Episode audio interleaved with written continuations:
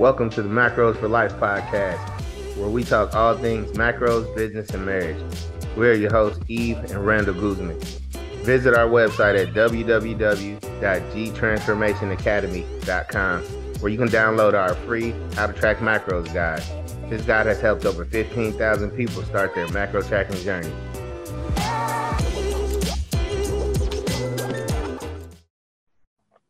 Hey everyone, welcome back to the Macros for Life podcast. I'm your host, Eve Guzman, with my husband, Randall Guzman, and we have a special guest today that we're probably less than an hour away from.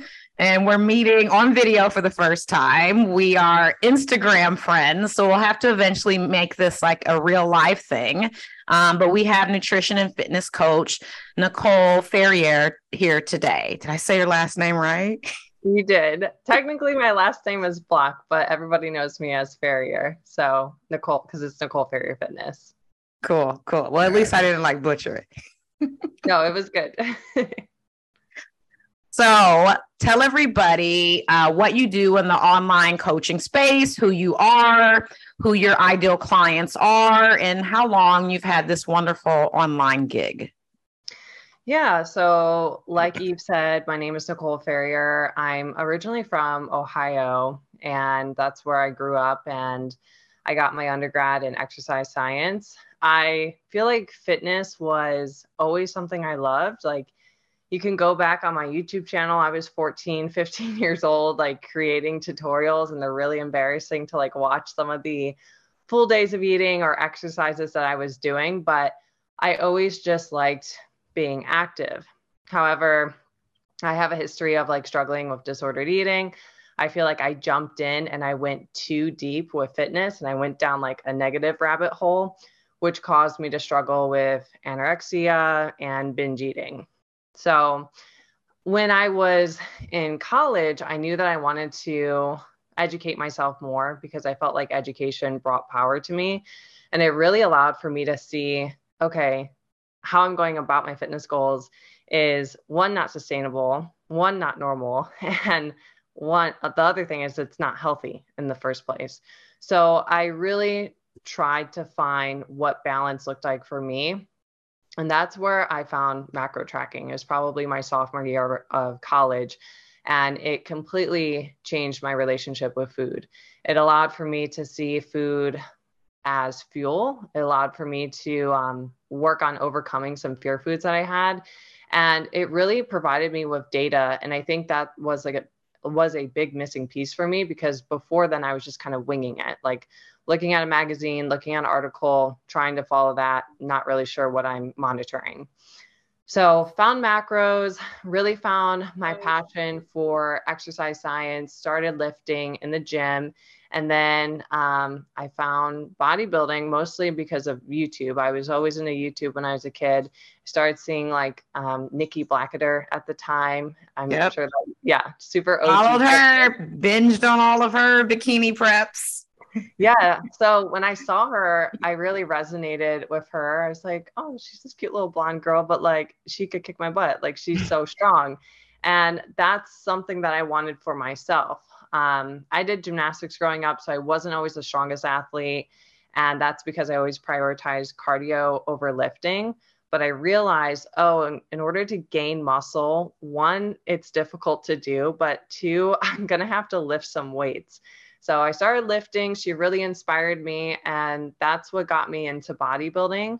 Um, and then I actually started coaching while in college because I would have like other girls see me lifting or they would see me like paying attention to my nutrition or they would see my very awkward Instagram selfies back then and they would start asking questions and I was like I don't even know how to coach but sure you could pay me 35 bucks a month and I'll coach you like I had no idea what I was doing but that's really where my business started and then I would say after I graduated which was 2017 I um I tried to go in the workforce I tell everyone I had a midlife crisis at like 22 and I quit my job, went all in. And then I've been um, full time online coaching since 2018. And you're not charging $35 a month anymore. No. So if anybody's like, oh, I can get started doing that, do not do that. If you guys DM any of the three of us, we will tell you it is not the market rate or the industry rate right now is not $35 an hour. Nicole has been doing this for a long time. She has a lot of experience. She's made so many transformations. It's not $35 a month anymore. So, but uh, I don't even think that's a gallon of gas now. it's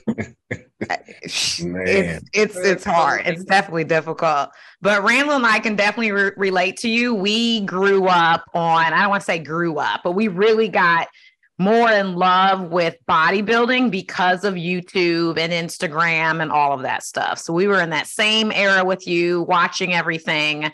I probably binged more on um, people showing their preps and stuff because around the time that I think you were coaching is when I was prepping for my first shows. It was like 2015 to 2018. Um, like you, YouTube was it. That's where I learned how to do so much. But I know between the three of us, we learned how to do things really wrong too. Mm-hmm. Um, and I was doing the same thing as you. I was prioritizing cardio before lifting. And my husband was the one that had to actually get me to start picking up weights back in 2013. He's like, You're really not working out. And I'm like, Yes, I am. Yes, I am. Mm-hmm. Like, you know, have my little membership, went to the door, swiped the key straight to the treadmill. He's like, You're not really working out. And I was so offended. But I love now that even in your bio on Instagram, if you guys check the show notes and go check her out, it doesn't say like get lean and get skinny and like shred weight and fat loss coach. Her bio actually says she helps them get strong, plus improve their relationship with food. Yeah, I think that was a big thing for me. Like when I originally started coaching people, I actually only wanted to coach competitors and I wanted it to be that very extreme client, you know, because I really resonated with that person when I first started. But little did I know, like as I was growing and evolving, I realized that wasn't what I was supposed to do. And that really what I learned during my fitness journey was how to find balance. And I know it's like some people hate that word balance, but I think that looks different for everyone. And if someone says like they don't know what balance is, like you should reflect.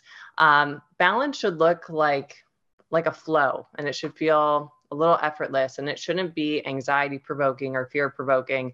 And that was so much of my fitness was anxiety, fear you're going to get fat. You're going to you know have no friends. You're going to you know be judged or whatever. There's so much fear over every little thing that i did that it w- wasn't sustainable and i just burned myself out. And i think a lot of women struggle with that when they start and that's why they don't like fitness is because a lot of like the diet culture has conditioned them to like like you're never good enough and you're always going to hate yourself basically.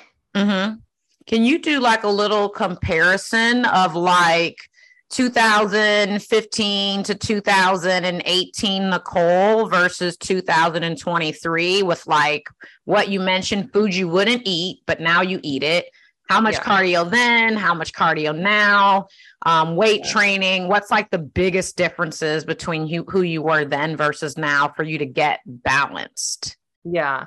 I mean, it really makes me sad how much time I wasted doing everything wrong. Like 2015, I was probably doing an hour of cardio six times a week, um, year like year round clockwork. Mm-hmm. Um, and I wouldn't take days off. So, you know, I would lift like six days a week and then an additional day would be doing cardio. I didn't take rest days for probably three years when I first started. I, even in high school, would wake up at 5 a.m. to go work out before school. And then I had to work after you know, high school. So I was like, I have to fit it in. You know, I was very obsessive. Um, 2018 was getting better. I was, you know, tracking macros. I was taking um, one to two days off, even though it was very anxiety provoking. I remember hating that um, still doing a little bit too much cardio, or I, I, was like a little iffy on going into a building phase. I was like, you can go into a quote unquote building phase, but you can't weigh over X amount of pounds. Like I wasn't fully in the process. Or if I was in like the middle of bodybuilding, which I was in 2018, um, I would only give myself like six to eight months in a an improvement season, which is nothing. so I was like, I got, I got the process. I knew what you were supposed to do, but I was still fearful to be all in on that process. And then to now, um, totally different. Now in 2023, I train four times a week. I take three days off. I do no cardio other than just daily activity and steps. I used to be kind of obsessive with tracking a little bit. 2018, again, like I got I got the concept, but I ran with it and was still getting a little too obsessive with it. Now I track four days a week and I take three days off, which was like unheard of for me. And I really like going out to eat, which like that's another thing that was like unheard of for me. Like you like going out to eat, like you want to drive an hour to a bakery to get donuts. Like, yeah, I want to do that now. So if you would have gone back and told like 19 year old Nicole, I would be where I'm at today, like I would have thought you're crazy. Like I would have been like, no, like I'm way too dedicated to be like that person. Again, finding balance or whatever. But you know, I'm so much happier being here. I can I can definitely relate. Um, because like you said, for years, like I worked out seven days a week. I mean, if I wasn't lifting, I was out doing sprints or something, and I didn't want to go out to eat. I just wanted to eat meal prep all the time. And I did it for so long until I finally injured myself. And then I was forced to mm-hmm. take months off and sit back. But that's the dangers of us learning how to do all these things on YouTube um, and different kind of social media sites like that instead of actually invest investing in a coach that actually teaches us how to do things the wrong way. And I mean the right way. And sometimes we get hurt doing those things. So I can definitely relate to you in that matter. Yeah. He I used mean, to do, he used to say hashtag team no days off on every post. And I'm like, he had a t shirt. You had a tank that said that, didn't it? Yeah, yeah. Like, no I mean, it's glorified. it's glorified on the internet sometimes, and it's not, it's just not like, smart what do you mean? What is no days off? And like people didn't want to work with us because they're like, we have to work out all the time with the Guzmans. They didn't want to come to our our our, our boot camps and our um like personal training group sessions. They're like, those people don't take any days off. But I was doing the same thing as you, Nicole. I knew the basics even when I came off of prep, but I stretched it because I wanted to stay lean. Like yeah. I was like, oh, I'm I'm smarter than all these other people. Like I can like play around with my hormones. I can play around with like being a little less calories, you know, consumption. And then like you, it was the same thing of like I was supposed to take a building season, but it was like I would only build up into a point that I could gain weight and then I would pull back. Mm-hmm. And so mm-hmm. I wasn't following all the rules. I think we think we're the exception you know like i can do things differently or i don't need as much time off or you know i can handle it when in reality I, I say this often you're not the exception you're the rule we always want to be the exception we want to be the genetic freak but that's probably not us and um, randall just like you had your wake up call mine was hormonal dysfunction like 2019 I did not recognize my body. I mm-hmm. had so much hormonal dysfunction because I thought I could get away with it, you know, lifting so much, being reckless with my body, dieting too hard, um, not prioritizing sleep, slamming probably like 600 milligrams of caffeine a day. I thought I could get away with it. And then my body eventually said, Hey, you're not listening to me. So I'm going to make you listen. And that's when I was dealing with like gaining weight rapidly, like chronic inflammation, digestive issues. I was the heaviest I've ever weighed in my whole life. Like I couldn't even recognize my face because of the inflammation. And it scared me so much, but it really allowed for me to kind of embrace that body because I knew I couldn't fight it. Like I was like, you've lost this fight. So we got to fight it in a more different way of like healing, which sounded like not fun for me, but I knew that that was the only way through it. Mm-hmm. Yeah, I feel like your story is really similar to one of our friends online. Her name is Wandy Wellness. She was kind of the same way, like had to take a huge break and step back. And it was like no cardio, no huge step goal. Started off with two days a week of training. She came down from like six or seven.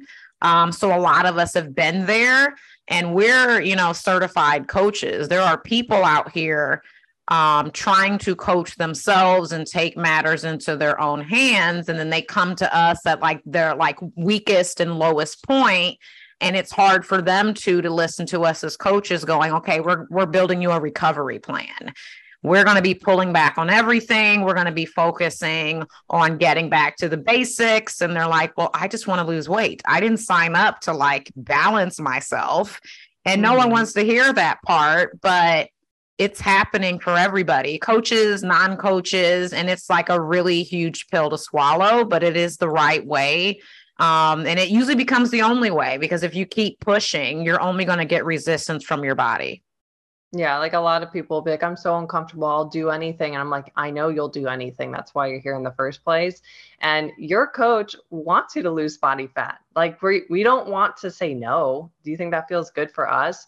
But we also don't want you to be in a worse position to be putting in the effort in and not getting a response back. Like I'll never forget a coach that said this to me in a competition prep when my body wasn't responding. He's like, "Yeah, it's no fun like when you're putting in all this work and not getting paid for it." I'm like, yeah, that's pretty messed up. You know, like that that's not an enjoyable experience. So if your coach says you need to reverse diet or you need to go through a healing phase, like don't just go and hire a coach that's going to give you a yes answer to dieting. Like maybe you should listen to someone that doesn't necessarily agree with you. Yeah, we turn a lot of people down and say, you know what, we need to have you in a maintenance phase. We need to have you do a reverse diet. And we're honest, we're like, other people will take your money and run and you're going to be in the same spot a year from now or worse. But this is the best advice you're going to get. Some sign up, some don't, some come back. yeah, definitely. Have you been um, someone that has been on prep or not on prep, and you've cut calories, not lose, not lost weight, and just have been cutting and cutting and cutting away, and still have been able to un, still have been unable to lose weight? Yeah, that was probably my 2019 prep when I don't I didn't lose weight for like 4 months and I was up to like 2 to 3 hours of cardio a day. I was walking like 20 to 25,000 steps. I had lost my mind. Um, I was at like 80 grams of carbs and I was not losing weight and I just kept thinking I, if I could just push a little bit harder, if I could just push a little harder. And I'll never forget this moment on the treadmill when I had three hours of cardio and I was dragging um, during my second session. I had just recently started, I was dating my boyfriend, now husband, and he looked at me with so much concern and he's like, Are you okay? Like, do you, do you need to sit down for a bit? And I remember thinking, This is not normal. Like, you should not be pushing to this level. I get that there's so many people out there that will say, Beast mode, push harder, you know, don't you want to win? But I just wanted to feel healthy, you know? And I felt mm-hmm. like I'm putting in all this work. I get frustrated because everybody says calories in versus calories out. The math ain't math in here, you know? There's way more output than input here. I wasn't quote unquote cheating on my diet. You know, it was just like white fish and green beans and mustard and egg whites, like boring stuff. So I'm like, something is not right here. And I actually remember competing. Um, I wasn't happy with my conditioning because I was inflamed because the hormonal issues. And I remember thinking, I cannot wait for the show to be over. And that's how I knew there was a problem because every single show day was my favorite day because I always feel like super beautiful, super confident. Like, even when we got married, I kept thinking, I can't wait to compete again because, like, I feel so beautiful on show days, but I just didn't feel like myself and I wasn't confident. And nothing is worse when you're putting in work and you're not confident in your physique to be honest, I was embarrassed. And so I was like, I just want this day to be over because there's something wrong and I know I need to work on it. That was me. And that was him looking at me like I was crying on the treadmill. Remember yeah. when we lived in the Indiana house and that extra office, Randall had the treadmill? He'd open up the door at dinner time. He's like, Are you going to eat? And I had the treadmill like all the way ramped up. I don't know, like what. It's on like 12. Every, Incline. Yeah, probably. I don't remember like what the numbers were. And then he asked me, and I just broke out into tears because I'm like, I'm not losing weight. I'm like, I have cut my calories. I was at 800 calories per day. That's how low I was in prep. And I mm. think I was two months out, and we were trying to decide if we were going to call it and do it. I think I ended up doing it. I think that was the last one and he asked me about dinner and I broke into tears. And I was like, I can't even eat anything today because I need to get more negative in numbers but it's like you said, the math ain't mathing. Yeah. yeah. The crazy thing, and I don't know if you remember this, babe, but like we went, I mean, it was like 10, 12 years ago when we first got really, maybe 10 years ago when we first got into bodybuilding um really deep. And we went to this party at the Rathskeller and we like met these bodybuilders, former bodybuilders, and they were all like, they were all like blown up. And uh, yeah. I was like, well, what happened? I'm, I'm like, you know, because we were looking at the pictures before and this, that, and other. And I'm like, they lost all their discipline. Like, how did the discipline just go out the window? This, that, and the other, yada, yada, yada, yada. And I know this is what other people are thinking when they're looking at them because they don't know any better. Mm-hmm. But then years later, yeah, it came to be a reality that we found out, okay, no, these people are still very disciplined. Their hormones are not functioning correctly or their bodies, their metabolism is all unbalanced because they've been in a deficit for years and years and years. And now they're still eating as healthy as they can, but they're steadily putting on weight, you know, and, and it's just their body's not working because they nobody's there to teach them how to reverse and do these things.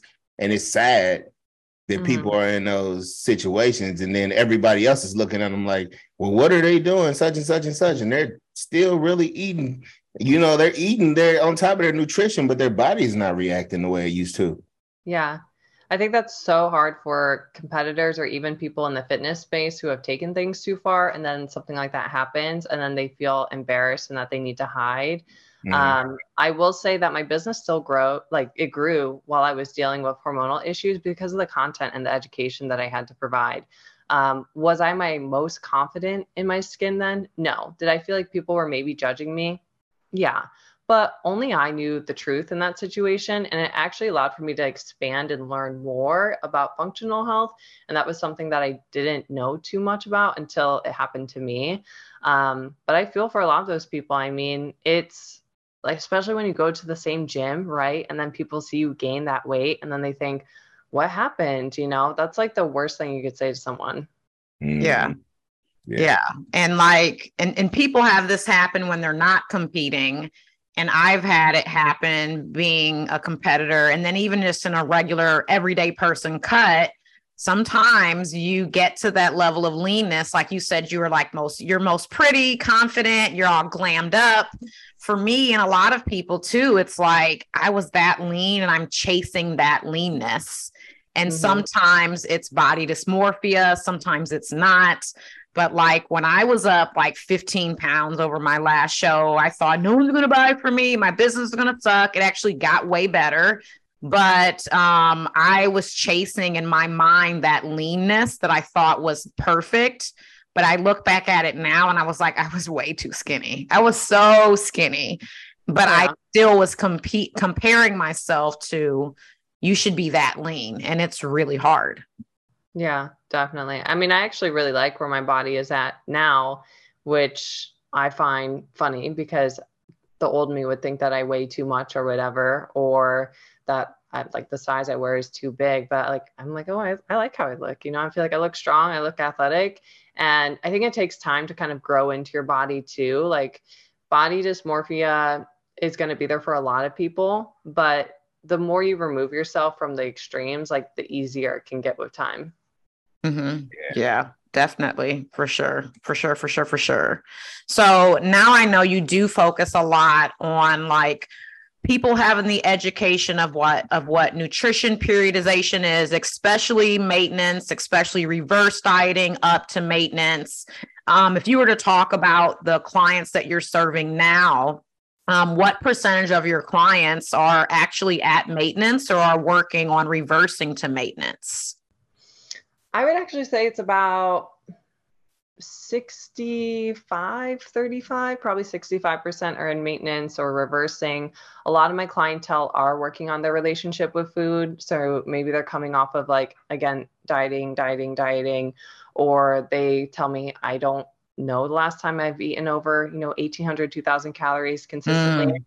And I tell people that there's two different types of restriction. We've got caloric restriction, but then we've got mental restriction, and both of them matter. Both of them are considered being on a diet um, because it can still damage your psyche when it comes to food. So those people are, you know, reversing, getting to maintenance or even a surplus depending on their goals. And then I do have some in a fat loss phase.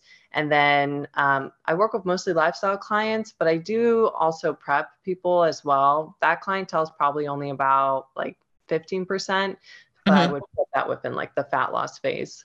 Mm-hmm. Of the people coming to you that you end up putting in maintenance or reverse, do you feel like some of them are getting like shocking news of like let's like heal yourself first. Let's get to maintenance and fat loss will be like in the future. Are there people that are like what? I think i would say two years ago definitely but now i almost feel like people come to me and they're already at that breaking point right? Like mm-hmm. they're they already know what they need to do but there are some people where they do seem to be in a good place calorically then we implement a cut. You know we make sure that they're consistent we make sure their habits are in check and all that underlying habit based stuff but then their body's not responding the way that we want and then that that can be an awkward conversation of like hey i know you wanted to go from point a to point b but now i'm going to throw in some detours to your to your goal. And so that can be uncomfortable but i think as long as you have that trust and like open communication then the client can feel comfortable with it are there any calorie levels or numbers that you see a lot with either men um, or women that are kind of like that number that a lot of people get fearful around? Like, is it 1500, 1800, where they're like, oh, I just can't get past it? It seems so big. Yeah. Um, well, first and foremost, I again, I really try to look at their food logs, make sure they're tracking right. There's so many people where I'm like, what net carbs, you know, or like they're tracking certain things incorrectly or going out to eat too much. But for women, I would say it depends on the height of her and her age. You know, if she's only 4'11 or five foot, that calorie range might be a little bit lower. I've ended diets, you know, around 12 to 1300. They're not on there the whole time. That's the the, the very end.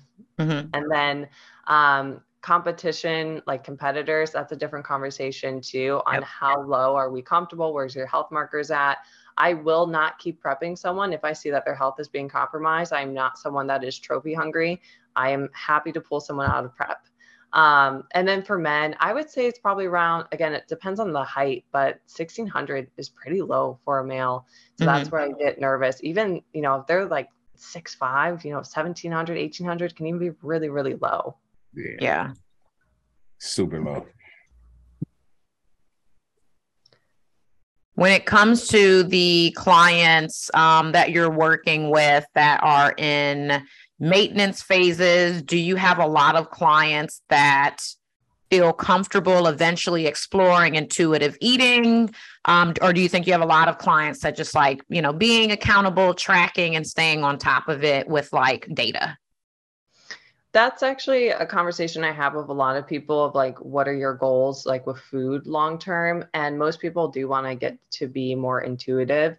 Mm-hmm. So I like to start easy with like doing an untracked meal or even just working on, hey, like let's have your normal foods that you have, but just don't put them in your app for the day. So I like to work on taking baby steps and I also asked them, like, what are some things that are still giving you some anxiety? Because a lot of those people are still super regimented and structured.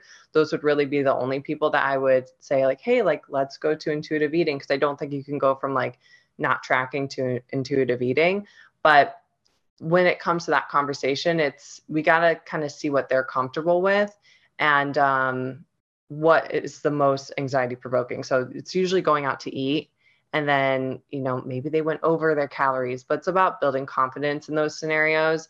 Um, i for my like for myself i feel like as a bodybuilder people look at me crazy when i say i, I take like three days off from tracking. They're like what? And you still want to keep competing and all that but for me like my mental health is super important and i know if i'm tracking all the time like i've been doing this for so long like if i can't not track for a day or two, there's a problem. Mm-hmm. So I mm-hmm. feel like as coaches, like we need to think of our clients long term.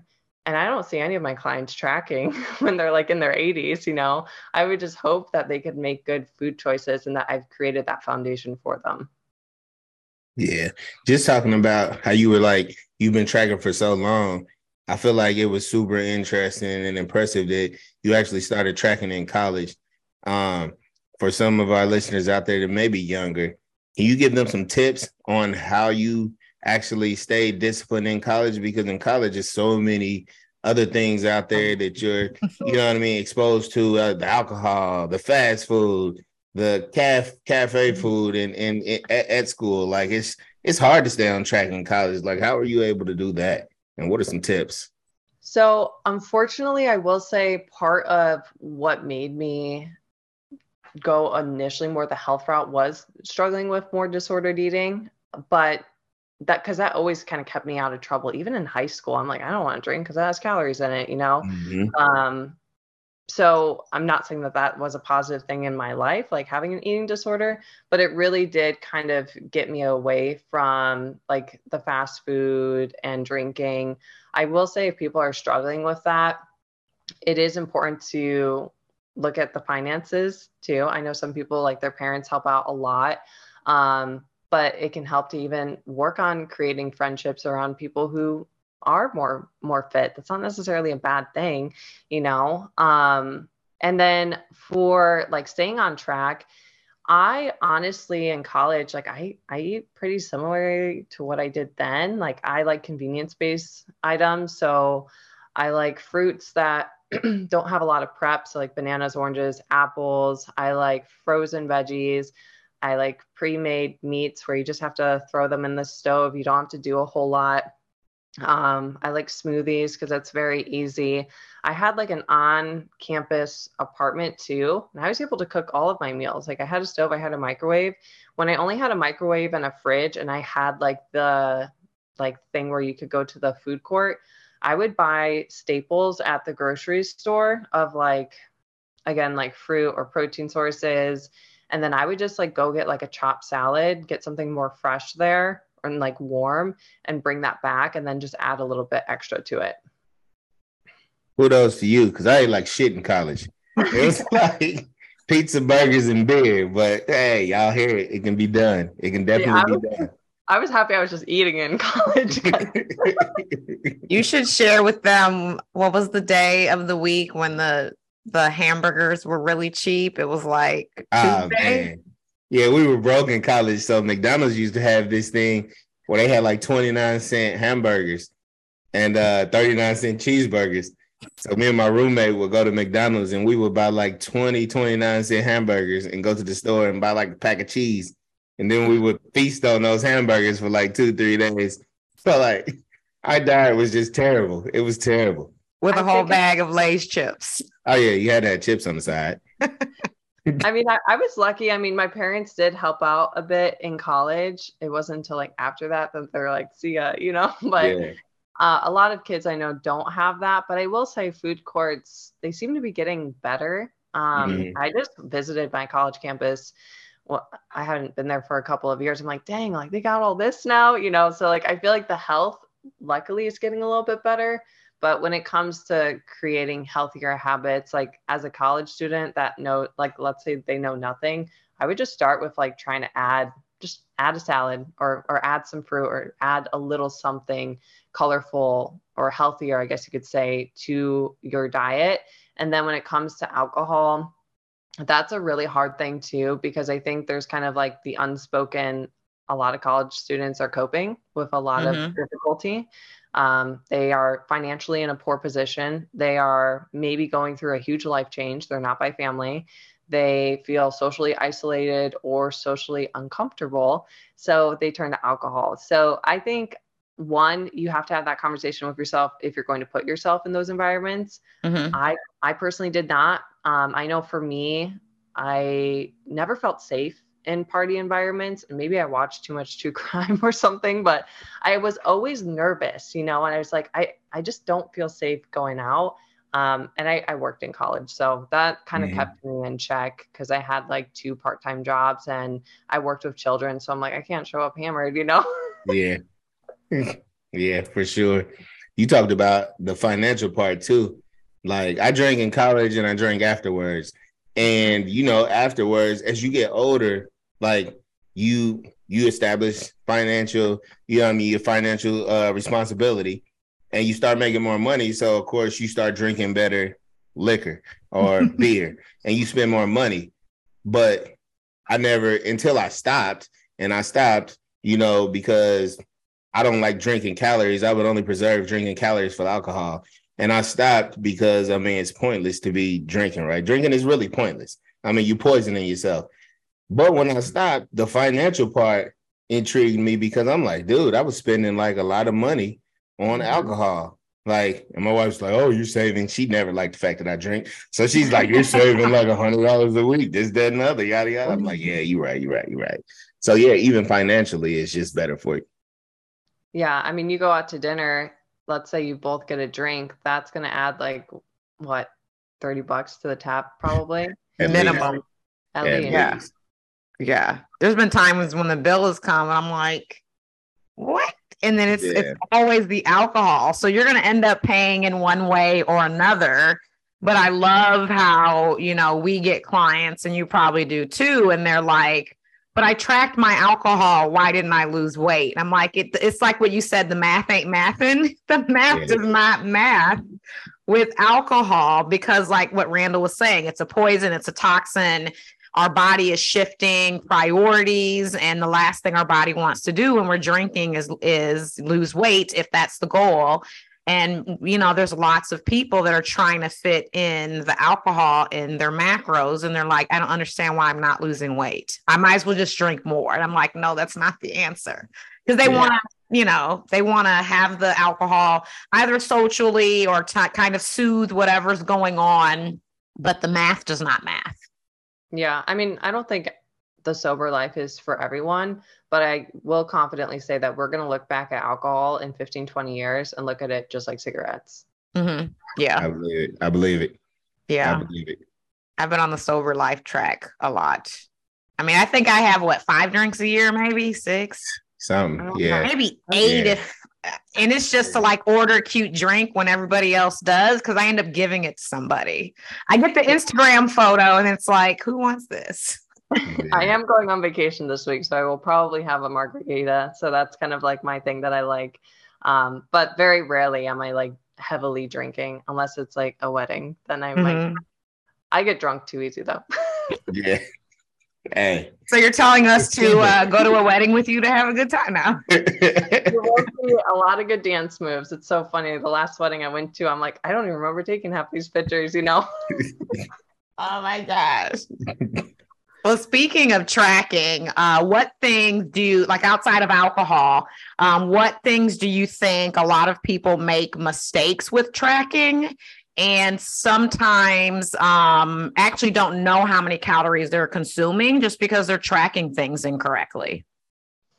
Um, one big mistake is winging it. So people will just start macros and then they think they can wing it each and every single day, like track as you go. Mm-hmm. Unless you've been doing it for a while, you're not going to be able to get to the point and be like, oh, well, I'm not in the mood for this. So I'm going to sub it out for something else like i'm sure all of you can easily do that right? Like oh i don't want chicken today. What do i want instead? Or i don't want this even this whole meal and you can sub it out easily. It's like playing what is that jenga or whatever? Tetris, Yeah, or, or tetris. Yeah.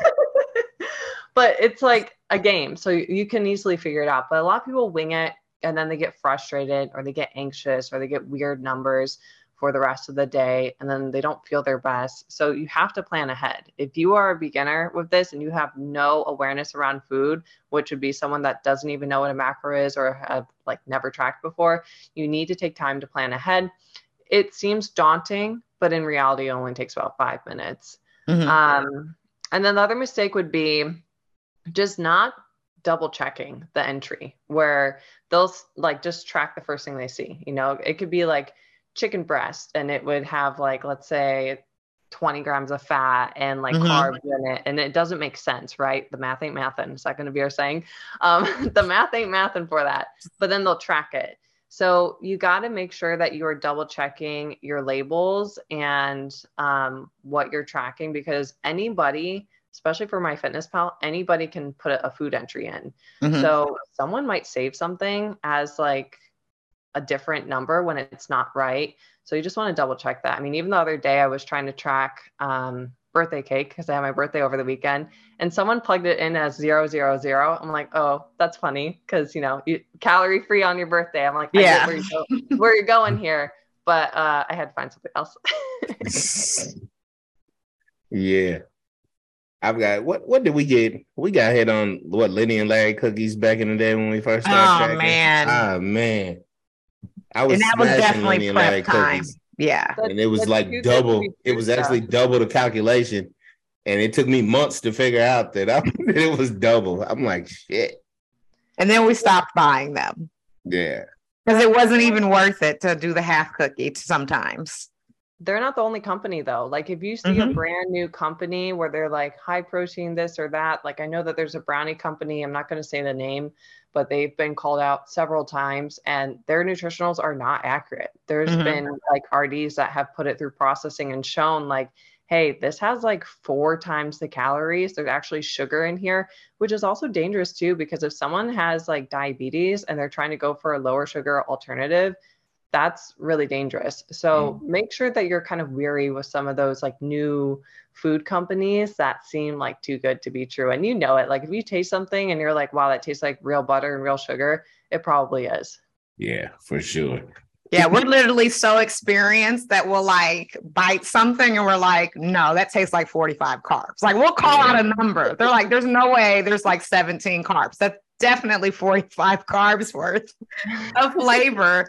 But that's because we've tracked so long. So the more that you track, you'll catch those errors and you'll have more accurate numbers.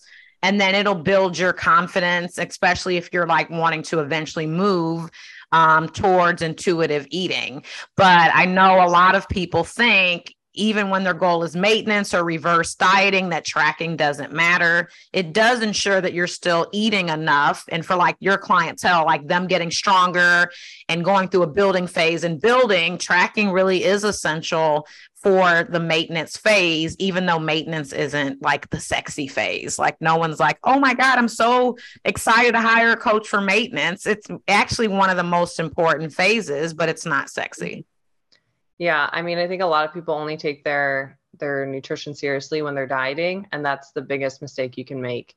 Um, it's the biggest mistake I made. You know, I only hired coaches for competition prep, and then I would give them like three months post show, and then be like, "Oh, I'm done with this now. Like, I'm gonna do my own thing." And I look back and I think, wow, like you would have been so much more advanced if you would have just been all in, you know, like now I work with a coach year round. My body has drastically changed and I haven't dieted for almost two years now. And I'm still seeing positive changes. And that's a big misconception too, that you can only see positive changes in your physique when you're dieting. That's not true. Mm-hmm. Yeah, Not absolutely. Not at all. Most most of the time, it's actually the opposite because once you're in maintenance, you're able to put on that muscle. You're able to put on, so you see a lot of gains when you're actually in maintenance as long as you're doing it right. Mm-hmm. Or people go into a fat loss phase and they're like, why am I not shredded? Because you never really did maintenance and you don't have any muscle under there. We just took fat off of fat. We want to take fat off of muscle. Yeah. No one be offended, but that's really what's happening when you're like looking at one of your favorite people you follow on Instagram. Like you have to build the muscle to reveal it later. And people don't really think about that. They just are like, when I want to look leaner, I want to look leaner. And they think that muscles will be there. Yeah. Or I think a lot of lifestyle people compare it to like the fitness model or the competitor. And then you never know what goes on like behind closed doors. So, like, is it even an equal playing field? You know? Um, and a lot of lifestyle clients don't know that. Right. Mhm. Yeah, because they're seeing like the highlights and not really the play by play of what's happening. I remember people wanted to hire me when I was on prep and they would go, I want to look like you when I read their application. And I would tell Randall all the time, they don't want this. I was like, you don't want this because the like what I am giving up, all of the restriction, the crying. I remember one time, and it's probably on another podcast, but I, I cussed the entire family out one night when they ordered pizza and wings, and I could smell it on the second floor of our house. They were hiding in a room eating the food without me, and I lost my shit. We were in the man cave. The kids wanted the kids wanted to eat out because when, when she used to go on prep, the whole house used to be basically be on prep. Like not to the extreme that she was on, but we couldn't eat because you know when when when y'all on prep, like the fuse is short. So like you can get chewed up for anything. Like so we used to be in prep on prep too. So we were like in my man cave, me and the kids, and we're all in there eating our snacks and stuff. She busts in there going off on us. It's like it's crazy, but yeah, I wouldn't want to do that shit. Somebody asked me, like, they were like, Are you gonna compete? While she was competing. I'm like, hell no. Like I see it. I see what y'all go through to compete. I don't I don't want no parts of that. Yeah. Literally the last one was so bad. I asked permission. I was like, is it okay for me to prep? Is it a good time? and he said yes. And that after that, I was done. That was it. No more. yeah. I feel like you have to plan it out now. At least I know I was already like having a conversation of like, I think I want to do it next year. And then my husband already knows, oh, you can't really travel anywhere. You know, like you can, but it's definitely not as fun. Like I think the last time I I prepped was uh 21 like the year 21 and i had to like meal like have meals delivered to my parents house. And i'm like super low calorie. I'm like this is not fun. Like i just want to be able to get dinner with my parents. Mm. oh yeah. Or like taking the scale to a restaurant taking your own like condiments. It's a lot. You got to do a lot. But you know it, it takes a lot of dedication. It's just not something that should be done 365 days a year every year yeah. I think very, it takes a very unique person to be able to do that. And I now see that some people have that switch where they can turn it on and turn it off. And not off as in, I'm not training, I'm not doing anything with my nutrition, off as in, I'm not as extreme. I can mm-hmm. find my balance. I can find that middle ground for myself. A lot of people can't do that. So I think that's why a lot of people hate competing is they're just not the right person for the sport and that's okay. And if you would have asked 2015 Nicole, I would have said everybody should compete. Like so stupid. Like no, that is not true. Definitely not true. Yeah, you hit the nail on the head with that one. So before we close out to today, if there was someone that's like new to nutrition in fitness and is just wanting to look a little bit better, feel a little bit better, um, what would be a few things you would tell them to get started on that would be kind of practical, but still, you know, get them some results going in one direction? So I would start with just tracking your current intake, even if it's just five times a week. Um, and you're probably going to have to increase your protein. So at least around 0, 0.8 per pound is a really good like starting point. If you're going from like 40, 50 grams a day, you can work on inching that up weekly until you get used to handling more. Um, my next piece of advice would be get a training program. There's so many great apps out there. There's so many great people out there that offer affordable options for training programs. So you don't necessarily have to hire like a coach one on one, but get a training program. And I would say get one that's going to have like video tutorials so you have more confidence on what you're doing in the gym. If you if it's in the budget for you, try to hire a good personal trainer um, if you feel totally lost because if you can master like the basic squat shoulder press um, deadlifts, like just the compound movements, you're going to have so much more confidence down the line and you're going to be able to figure out the single joint stuff. Um, the other thing I would say is just work on collecting more than just scale weight. So just start taking progress pictures, even if it's every two to three weeks. Take progress pictures. I am so happy I took them when I first started because I love comparing to little baby version of Nicole. Um, a lot of people feel uncomfortable with pictures, but that's really where you're going to see change. And then collect biofeedback because if you are only looking at the scale, you're going to get discouraged, you're going to quit, and you're going to wind up being in a probably unhealthier spot. I like that. Those are great tips. So, where can everybody find you? Make sure you mention your podcast because it's really good. Yeah. So, my podcast is called Beyond the Bikini. I think it's on Spotify, iTunes, and iHeartRadio. Um, you can find me on Instagram at Nicole Ferrier Fitness. I have a TikTok as well, so you can find me there. So those are the main places I hang out the most on Instagram, and then the podcast is posted weekly. Cool. Cool, cool, cool. Well, it was so great having you today. I'm glad you got to meet Randall and it's our birthday month this month. It won't be when you guys hear this. May babies are the best babies ever. It's our birthday month all month. and I can't wait to meet you in real life. So I'm gonna have to drive up north. yeah, thank you again. I appreciate you guys. Appreciate you coming on, spending time with us today. And you guys out there listening, we always appreciate you too. Make sure you download, subscribe, and share. And we'll holler at you guys next week. See ya.